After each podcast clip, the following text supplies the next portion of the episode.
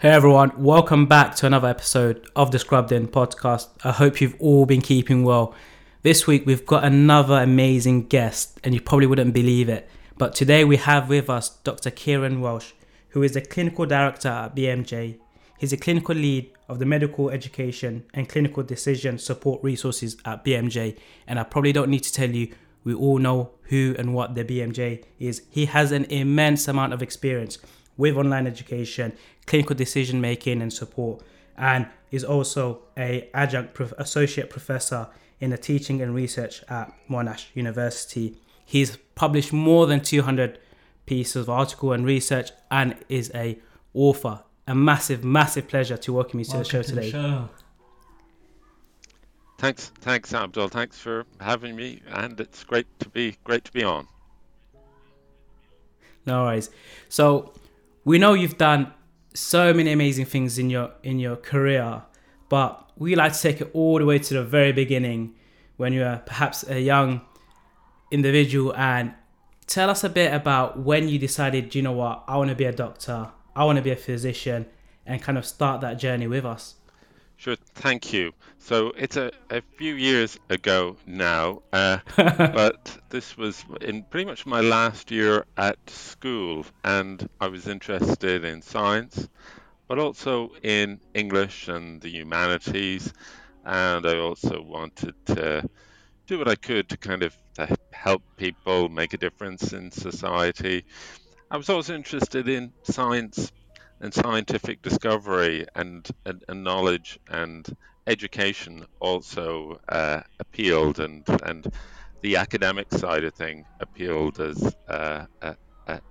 well. And that was kind of before I started. But of course, it's a long course. It's a 5 or 6 year course, depending on whether you have a pre-med year or a intercalated BSc. So you kind of don't decide everything at the start. It's quite a broad course as well. Which medical school did you go to? How was that experience? And kind of tell us, you know, some of the accomplishments you made while as a medical student, and as well as the obstacles you faced. Yeah, so I went to medical school in Ireland, in Galway, which is in the west of Ireland, which was a small medical school at the time, but it had advantages in being small insofar as it had a real kind of sense of community. You knew everybody in your class by first name, and you knew them reasonably well too, and I think in terms of kind of challenges, in terms of achievements, I guess I got through was the main achievement and came out the other side.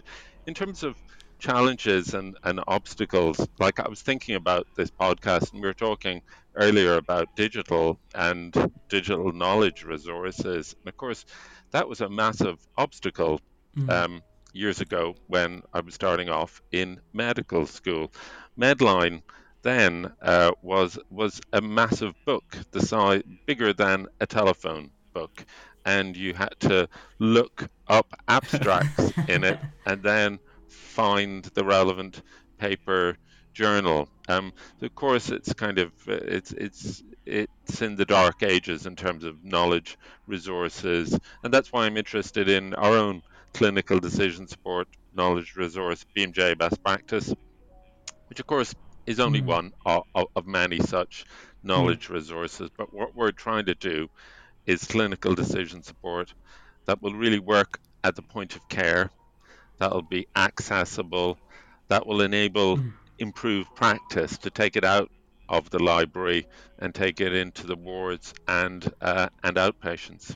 No, and I do want to touch on how far we've come in terms of accessing medical information knowledge as to how it may have been previously, and you're doing incredible work. Just before we kind of go on to that, tell us a bit about post-graduation, kind of you're now a doctor, you're working in a hospital. Tell us about that experience and perhaps some of your fondest memories, because it's quite nice to kind of hear that.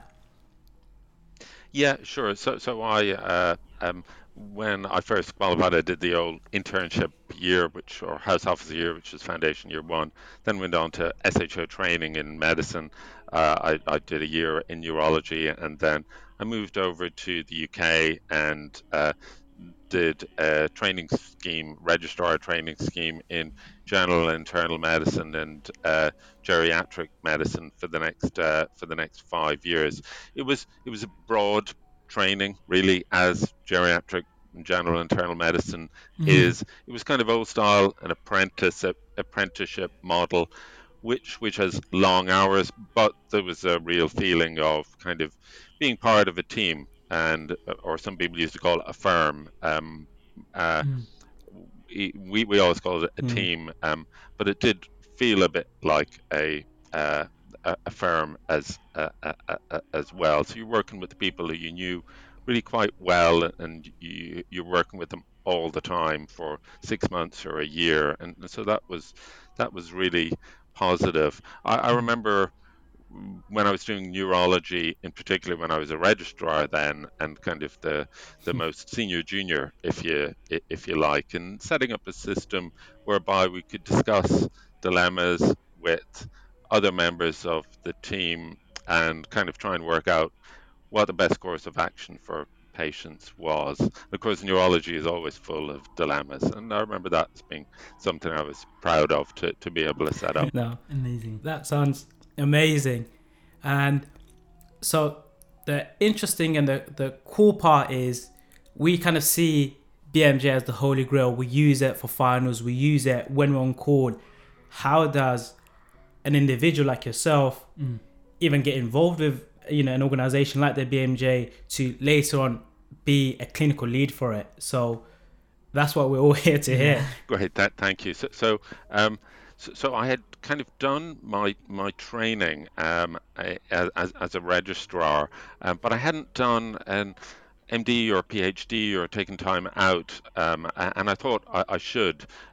So there was a year's job came up at BMJ for people with an interest in medical education, which I was interested in, and I took the job planning to stay for a year. This was just 6 weeks before we first launched BMJ Learning, our first version of the online learning site, and I ended up staying, and it's been an interesting few years ever since, really. And it's easy to forget that even though internet, of course, did exist back then, all the things we take for granted now were either really in beta sites or didn't exist at all. Everything from YouTube to Facebook, through to broadband internet, through to the proliferation of multimedia on the internet. Those things kind of did exist, but they weren't ubiquitous by any means, nor indeed was this idea of Web 2.0. So it's been an interesting journey and time over those years. And when we first launched BMJ Learning, we got a massive amount of feedback, which was really helpful, user feedback. And we still get lots and lots of user feedback. Every individual bit of user feedback is looked at. And if there's any criticism, constructive or otherwise, it's fed up to the editorial team or the clinical team or the technology team or product teams or whatever. And we try and sort it out, or we try and get back to the user to help them or her overcome the problem that they might have. Or sometimes they tell us things that are right, and we have to fix it then. In terms of BMJ Learning, what's the problem we're solving right now, and where do you see how it's technology based, and technology is solving a lot of the issues now? What's happening as we speak, and what are we looking towards in the future, say in 5 years, especially with what COVID has done to medical education and training? Yeah, so with BMJ Learning, its purpose now is really quite similar to what it was when it was initially set up, which is to provide doctors and other healthcare professionals with online learning to help them stay updated in their knowledge, ideally applied knowledge, skills, ideally problem-solving procedural skills, and also their behaviors, ideally professional behaviors. And so from the start, it's covered topical, important, clinical and non-clinical subjects in a variety of ways that will engage doctors and other healthcare professionals, increasingly using more multimedia, increasingly using more interactivity. But the purpose is always the practical application of knowledge and to see what impact it will have on doctors and other healthcare professionals' clinical practice. That's really what we're most interested in. In terms of the future, lots of things we're thinking about, one of which is learner efficiency, for want of a better word. So how we can help medical learners get to what they want to faster, how we can provide them with content that they really like, but also that they really need, that's based on their knowledge gaps. Those are some of the things that we're thinking about and I think are likely to be the future over the next few years. And BMJ Learning and is our online learning website. BMJ Best Practice is our clinical decision support tool, but increasingly we see them as kind of complementary to each other. So BMJ Best Practice, you try and get an answer within seconds, ideally. BMJ Learning, you might take you 30 minutes to work through a module. So the context of use is different. But once again, to go back to the past, I remember when we first launched our podcasts and videos, and I proudly stood up at a conference and said, our podcasts and videos are short. They're only 20 to 30 minutes long. I was talking to some foundation program doctors last year. They said, how long will you watch a video for? And they said, maybe 40 seconds. And I would watch it at double speed. I would speed it up, watch it at double speed, ideally. And that's just in 10 years, you know. So the challenge with BMJ, like everybody else, is to kind of keep up with the trends, really. And that nicely follows on to the second question I wanted to ask. BMJ has been around for a while. They're quite established. How do you constantly foster new ideas and innovation? At times we see it, you know, the younger new startups are very receptive to new and cool ideas. How does BMJ always stay kind of leading at the forefront? Yeah, so we try as much as possible to listen to our users. So we get a lot of feedback through rapid responses on bmj.com, through to reviews of learning modules, all of which is read, ideally published onto the site as well. We publish everything, including criticism, so long as it's not libelous or blasphemous or breaks any laws or things like that. So we listen a massive amount to our users. We also look at usage as well and see, well, what's most popular and should we focus on that? Because that's clearly a need. And we look at trends over time and we see trends such as the appetite for more multimedia content, be it podcast through to video as well, and so we think, well, we should do more than just text, you know, we should move into these areas as well. But also we try as much as we can to balance the quantitative data which we can gather on our users with qualitative feedback that we might get as well. So we've got a department at BMJ called the CoLab, where we get junior doctors and medical students in physically in a year ago now over Zoom or over the phone, or I should say over video conference, not to mention one facility over another, and we get them to tell us what they think of our resources and tell us what else we should be doing. And what and we get them to use the resources in front of us and find out actually how they're using it and whether they're clicking on the things we hope them to click on. And that really works. So one example is that on examination, it was BMJ on Examination, which is our assessment and exam revision resource. It was a junior doctor who was working with us who said, you know, have you heard of on examination? Lots and lots of people are using it. With the BMJ Best Practice Comorbidities Tool, which is an add-on to BMJ Best Practice to help doctors and other healthcare professionals better manage patients with multiple conditions. Once again, that was a former junior doctor who came to work for BMJ who was suggesting different things that we should do and gaps in the provision of decision support to doctors. No, definitely. And I think it's amazing the work you're doing, and obviously you are at the forefront leading it. Kind of share with us what a typical day or week looks like for you.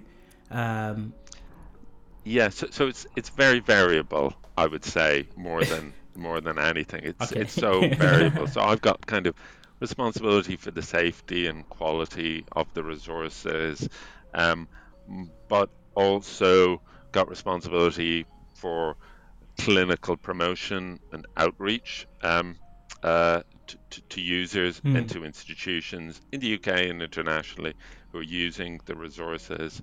Also looking at the impact of the resources and evaluating them continually to see if we can get them accredited by relevant bodies for CME, CPD, but both in the UK and internationally, and also to see if we can use the resources to support programs to drive healthcare improvement, both the UK and internationally as well. And lastly, there's kind of a regular stream of clinical questions that might come through to BMJ, which end up landing on my desk, and I try and answer them.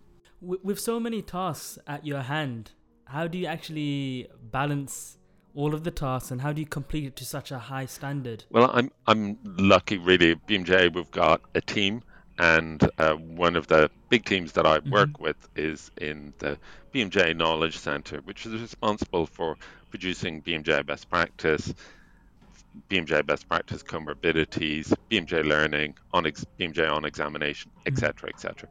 We've got a real multidisciplinary team, really. We've got everybody from information specialists through to clinical editors, through to the digital production team, through to the teams that are responsible for promoting the resources and making it available. And of course, technology as well is really important, as well as the business development side of things. I'm sure I've missed various groups out, but it's getting all these groups to work together really is important, because of course if you're trying to tell people about the resource, it can't just be the promotional team. It also has got to be the data team and the technology team, so that then the promotion can be based on kind of good, reliable, strong data on what people are doing or what they want. So with regards to doing all of that now, so you've got all these years and experience when it comes to management and leadership now. A lot of us juniors, medical students, we are taking up different roles, whether it's societies, whether it's going into different bodies and different organizations. What would you advise us on in terms of what skills should we be developing to become good leaders and good sort of managers when it comes to that? So thanks. It's a good question, really. Like I think the fundamental skills of leadership are things like honesty, transparency, obviously good communication skills and team working skills. Everybody would say, and it's true. But of course, there's no kind of single group of skills that will work in each and every context, and so we need to be different and flexible when dealing with different people or in different contexts. I often think about what's the purpose of leadership and where are we trying to lead, and ultimately for say our own resources, it's to drive clinical quality improvement.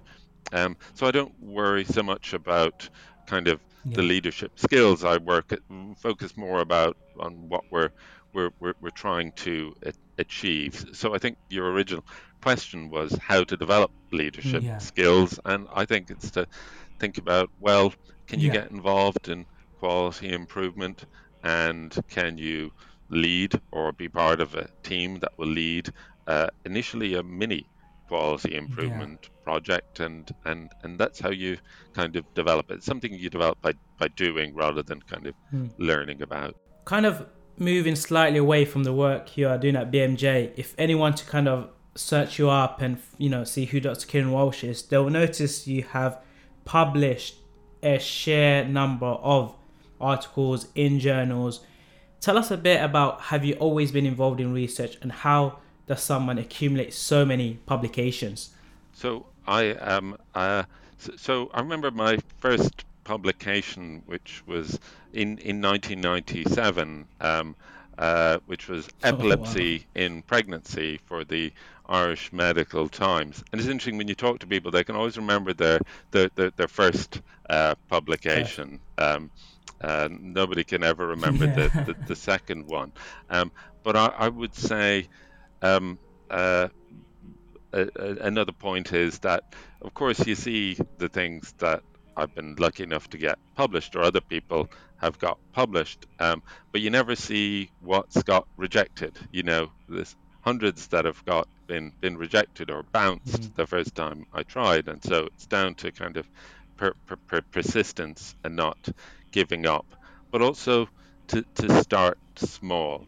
So when people often ask me questions and they say, I'd like to get published, and I'd like to publish a randomized controlled trial or a systematic review or a meta-analysis or whatever, it's great, but it's enormously ambitious for your first project. If you're training to be a surgeon, we don't say, okay, your first operation is going to be an abdominal aortic aneurysm. We start off maybe with a mole removal or an ingrown toenail or something like that. And publish research and publishing, I think it should be similar. And I think people should start off with an editorial or comment or an opinion piece, or maybe a quality improvement report or an educational report, something small and manageable, which might even be a poster publication in the first instance, or an abstract in a supplement to a medical journal. And it's through things like that you get going, you get experience really, and then you build up from there. And I think quality improvement is really, really important. We've got a journal, BMJ Open Quality, which accepts reports of quality improvement projects that people have done. And it's and I think that's a great way to get going, and it's really important to get kudos for your work. And one way of getting kudos is through getting it published. Amazing. In terms of quality improvement, I feel there's a little bit of confusion, especially amongst maybe medical students, about the difference between that and research, and then, for example, where to get it published. It's often thought that quality improvements can't be published, whereas research, RCT, systematic reviews, all of that can be. Tell us a little bit about how medical students can go about quality improvement. What exactly is it? What are the differences? And obviously you've told us where they can submit it now for publication. Yeah, sure. So I think the advice for how to do quality improvement that you might want to get published, or the advice on how to do a mini research project that you might want to get published, the principles behind it are similar. So I would say that getting published on its own shouldn't be an aim. It should be a great byproduct of a project that you're doing.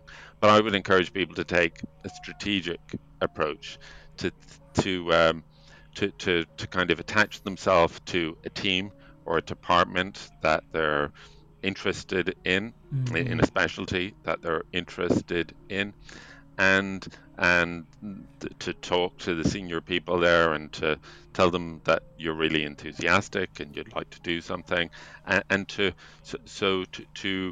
don't go off on your own, really, in other words, to do it as part of a team with senior support, and they'll be able to advise you on lots of different things, such as whether your idea genuinely is a quality improvement project or a research project, and how to get it approved as well.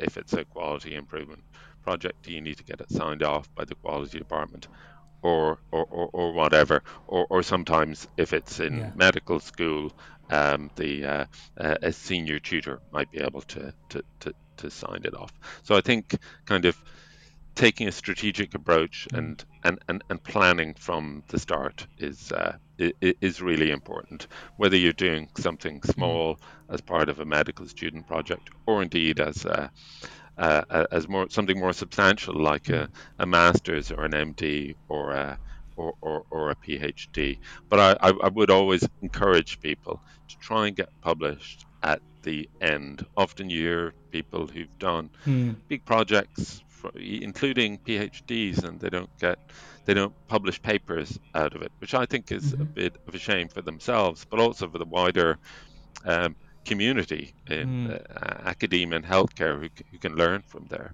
research. No, definitely. And I like the advice you gave in terms of rather than go off on yourself, which a lot of medical students tend to do, sticking with a team, kind of getting advice from seniors, and kind of learning the process before you kind of go out into the wilderness by yourself, which is something quite valuable you said. What's your opinion on, so FPAS recently actually removed the points awarded for publications, and when I was asked by this, my opinion was I think it's good. It drives, instead of students just looking to tick a box and just not pursuing in their passions and not being driven by sort of finding, maybe sort of improving patient care or clinical outcomes, it was always driven towards just ticking that box.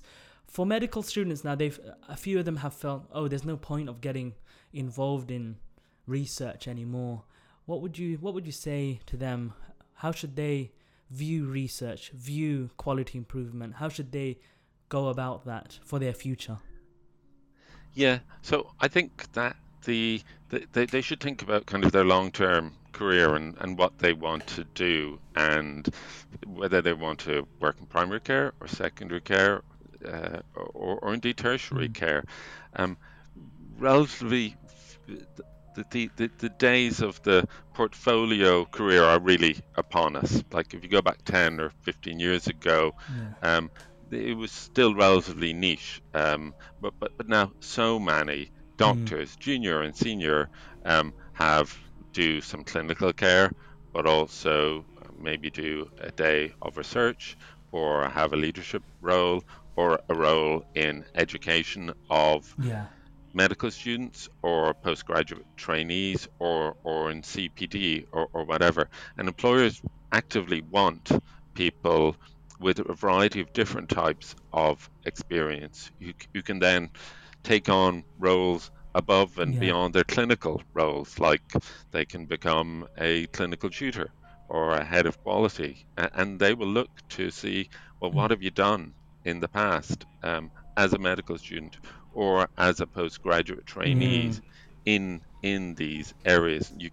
I think you gotta have something to show them, something that you've done, and if you can take it as far as publication, then that's worthwhile too, if you can.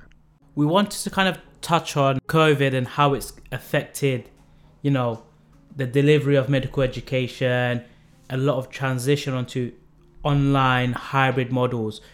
What do you feel may be the future of medical education, because we know you're an associate professor, you've kind of published books on medical education, as well as working in so many online tools. What do you feel the future holds for medical educations? So I think it's a tough question to ask, but I think what COVID has done over the past year, it's kind of accelerated things which were kind of happening already. It's really kind of turbocharged them. So decision support and e-learning and webinars were happening before 2019.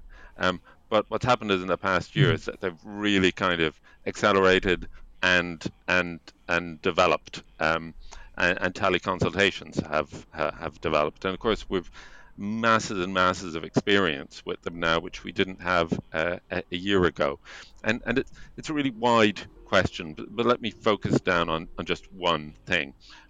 I was telling you earlier about how we've added this comorbidities tool to BMJ Best Practice. And the idea is that traditionally, guidelines and decision support have only focused on single diseases. So you look up something and you find out how to manage a patient with an acute exacerbation of COPD. But of course, in hospital medicine and in primary care, so many patients have multiple diseases. Comorbidity in older people is the norm, and in middle-aged people, it's becoming the norm. People have COPD, but they also have diabetes and hypertension, etc., etc. And so the tool is trying to help healthcare professionals to manage the acute illness as well as the chronic disease at the same time, and to balance it all out. One example, acute exacerbation of COPD, you might be starting on steroids. You need to be careful with diabetes as well, because the steroids will cause hyperglycemia. It's one simple example, but it's one that we've heard. It's not always, we don't always get it right, and we need to get it right. And then COVID comes along, and actually it turns out that it's patients with comorbidities, with heart failure, diabetes, hypertension, chronic kidney disease, who develop COVID. They're the ones who really run into problems and end up in hospital, and then end up in intensive care. And so we were lucky we built this tool before COVID, because then we could add it to the COVID topic. So to come back to answer your question, I think that the future of medical education is a bit like the future of healthcare. It'll be generalists will be needed, both in primary care and secondary care, to manage patients with multiple diseases. Of course, that's just one change. There's going to be lots and lots of other changes, but I don't want to make my answer too long. Of course. No, that's fun. And I think it's good. And I just want to commend you on kind of the BMJ best practice now incorporating to comorbidities. And I've personally experienced that, you have patients come in with COVID, we put them on DEX, and the sugars go through the roof, and you're kind of like, hang on a minute, what's happening? And I think it is a much needed tool. And I guess that's the beauty of innovation and kind of constantly improving and listening to users, and kind of making that tool. What else do you feel, you're working with BMJ? What does the future hold for the BMJ? What would you like to have achieved in the next 5 years, both professionally, in your career, and at BMJ?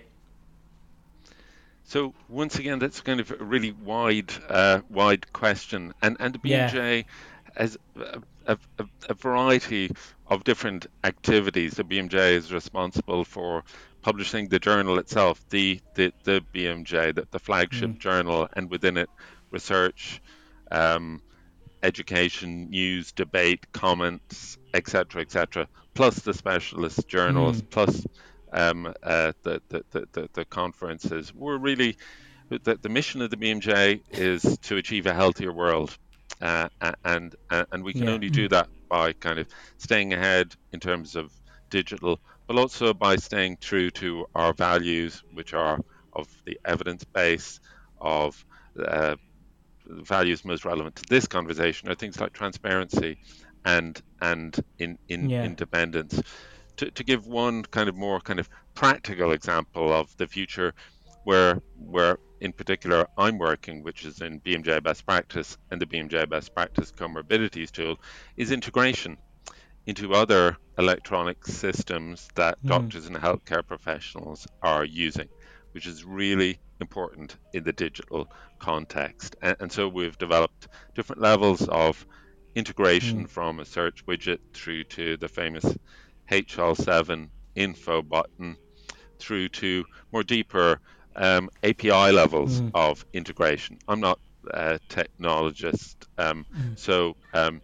but what I do get is the purpose behind it, which is what medical students and doctors and other healthcare professionals are telling us all the time, that they want answers quickly. And by quickly, they mean within seconds, with minimum numbers of clicks, without interruption to the clinical workflow. Those are the things that we hear all the time. And I think in terms of the medium to long term, in five or over the next 5 years, we're going to be hearing a lot more about things like that. I definitely agree. I think this new generation of medical students that are graduating, becoming junior doctors, they pretty much have had everything at their fingertips. Instagram, LinkedIn, Facebook, Twitter, YouTube, everything there, all information is there. And I think it's only natural for that medical education and content to be there just as quickly. Otherwise, there's fear of kind of losing out on their kind of attention capacity. So I think you're doing a great job. I think it's also actually very important for clinical care as well, because as doctors, as FY1s, when you're on the ward alone, the med reg is tied up, having an answer that you can quickly search up within seconds, that's backed by evidences, cross-reference to guidelines and everything, it's valuable for patient care. And I actually recommend the best practice tool to everyone that's listening right now, because it's broken, the way it's done is amazing. It's broken down into where you should approach the questions you should be asking, the red flags, the management, complications you should be looking out for. Every single thing is there, and it is done very, very sort of in a user-friendly manner. And I found that for my patients when I've been caring, and there's a quick question that I need to answer, that it's been a valuable tool to have on my phone. Definitely recommend all of the listeners right now to check it out and download it. And that's exactly the use case that you described that we're trying to help with. The junior doctor who's on call in the middle of the night, who needs to check something. We want to be able to provide them with reliable knowledge on their smartphone, of course, online or offline via an app. And of course, people, the medical students and junior doctors, have high expectations of technology. They want the app to download really fast, to use a minimal space on their phone. And these things, they're not buttons, rocket science. Even I understand them, you know. And that's exactly what we're trying to achieve. But achieving that, once again, is through the team who've listened to the users, who found out these things, who found out that Wi-Fi isn't always reliable, and therefore you need to have an app, and the app needs to reproduce the online version. That's what people want. And I feel very assured that this change and the new innovation and education tools is driven by user experience, is driven by people that are actually using it. I think the theory sometimes it's kind of developed by senior clinicians, senior individuals that may have more experience, know a lot more about medical education than us that are quite junior, yet not use the app in itself themselves. But to know it's been led in a way that we are comfortable using it is very reassuring, which is very good. And I believe you guys are doing excellent work.